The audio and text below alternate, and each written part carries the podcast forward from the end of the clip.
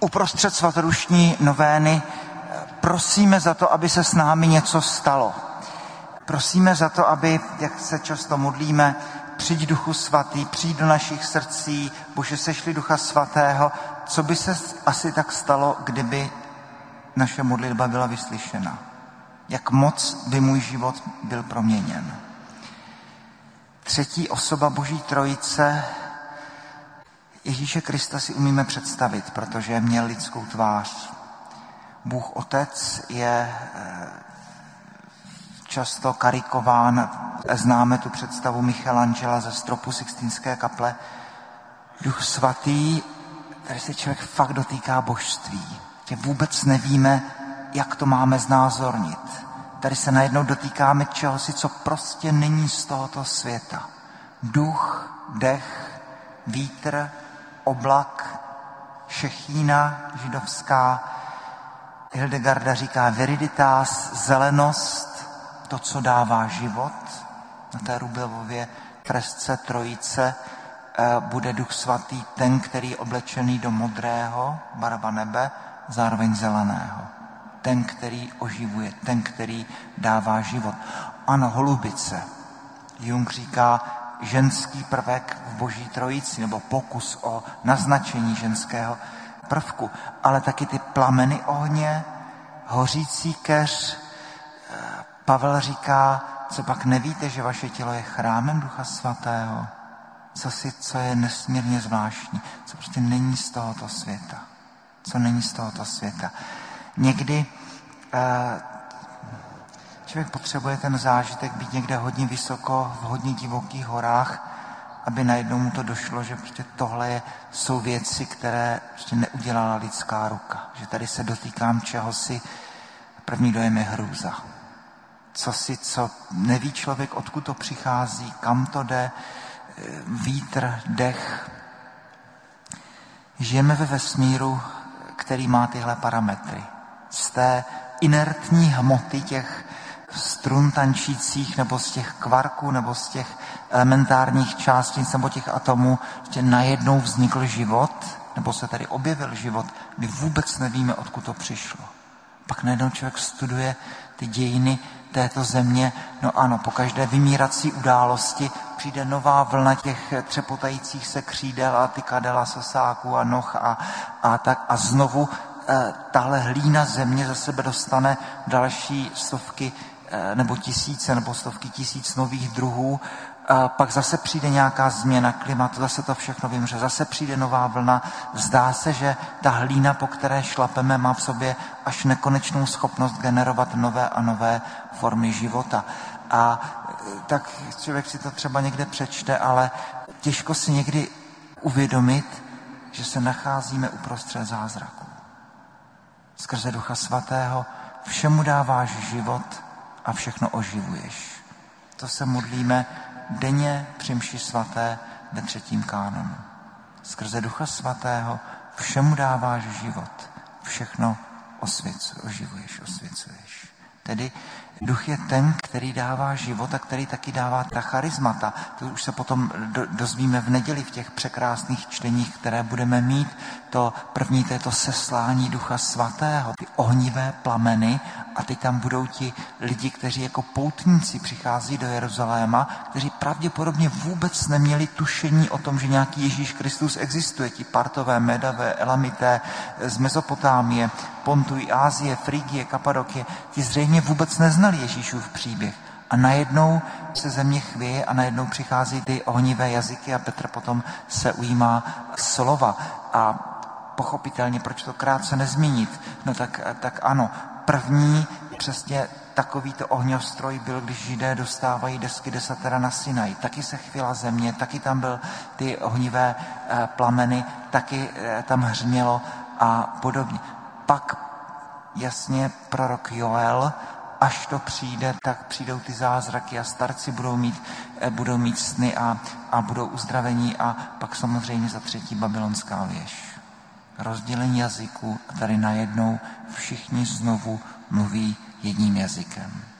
Pak tam do toho přijde Pavel, který řekne co si moc krásného, že my jsme tady u nejsvětějšího Salvátora v té farnosti jako to jedno Kristovo tělo, hlavou je Kristus, krev, která to tělo napájí, krev svátosti a každý z nás máme svoje charismata. Pavel říká, no tak oko má jiná charismata než ruka, nelze závidět jeden druhému. E, ten obraz, jako by to bílé boží světlo, se lámalo v tom skleněném hranolu a v každém z nás to zářilo těmi jinými spektry barev.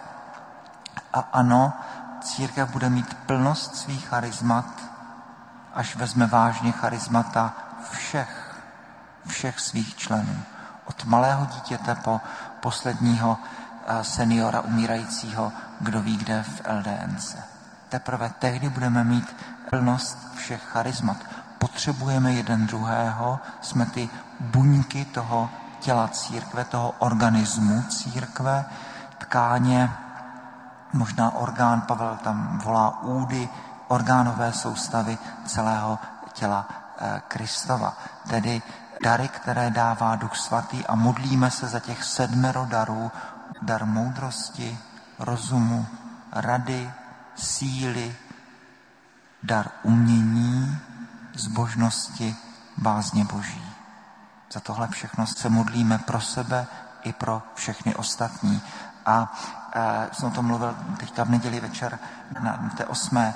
Ano, v přímluvách, které budou za chvíli, se modlíme za církev, za svět, za trpící, za naši farní rodinu, ty čtyři okruhy, které jsou vždycky v přímluvách, ale vždycky tam člověk musí mít to vědomí, že až skončí ty přímluvné modlitby, kdy jistě, že předkládáme Bohu všechny svoje potřeby, otevíráme dveře a modlíme se za všechno to, co nás trápí, co nám leží na srdci, naše problémy tohoto světa, zkouškové období a všechno s tím vědomím, že oč spíše váš nebeský Otec dá Ducha Svatého těm, kdo ho prosí.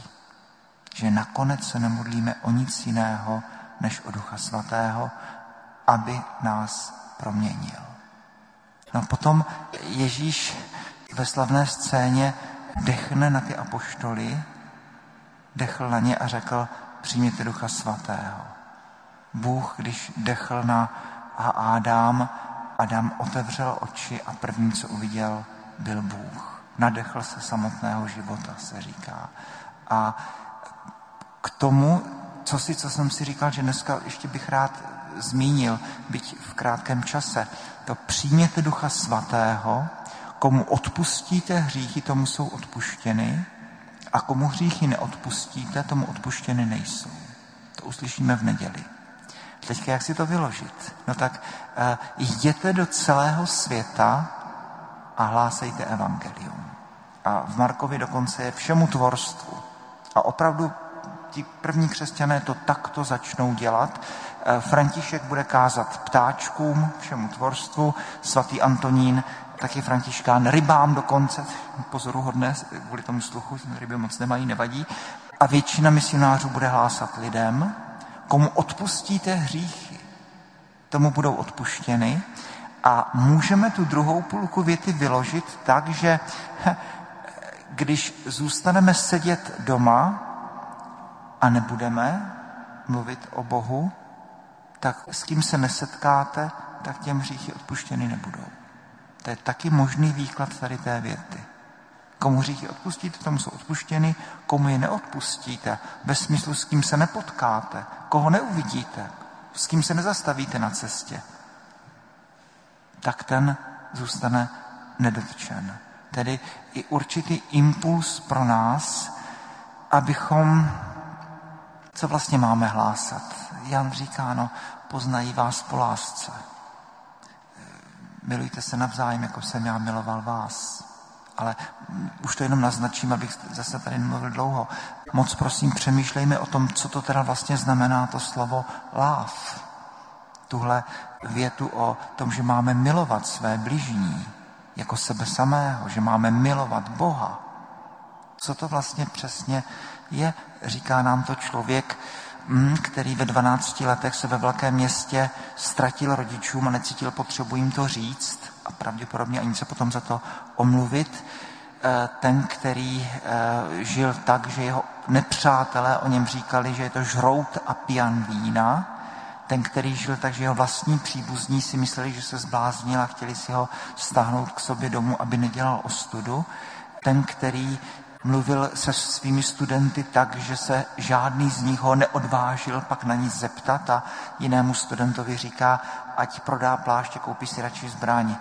Několik historie ze života Ježíše Krista. Co to vlastně znamená hlásat lásku? Co to vlastně znamená hlásat radostnou zprávu? To, že přece jenom přeze všechno láska dává člověku svobodu, Bůh miluje člověka a člověk má milovat Boha. Znovu ty banální věci. Pavel, v něm žijeme, pohybujeme se a jsme. Jan, ono je to láska. A tohle všechno, ta přítomnost Šechína židovská, duch svatý. Tedy velký svátek, svátek přírody, svátek života, svátek všeho radostného, svátek ohnivých plamenů, svátek jakési té divokosti boží, čeho si, co prostě není z tohoto světa. Když se říká, že to slovo Bůh, Bog, že to v sanskrtu znamená štědrost nebo dávající se bohatost, že si Boha můžeme představit jako štěstí samotné, tak tohoto se dotýkáme nebo dotkneme se toho tuhle neděli. A potom opravdu prosme o velké věci, prosme, aby se s námi opravdu něco stalo. Protože věřím, že tady ten čas té novény k Duchu Svatému je čas mimořádným způsobem požehnaný, že máme prosit o velké věci, prosit o to, aby s námi konečně Bůh zatřásl a aby se s námi konečně něco stalo, abychom se konečně proměnili a aby náš život dostal ten švih a šťávu, aby dostal eh, podíl od toho, který sám je životem.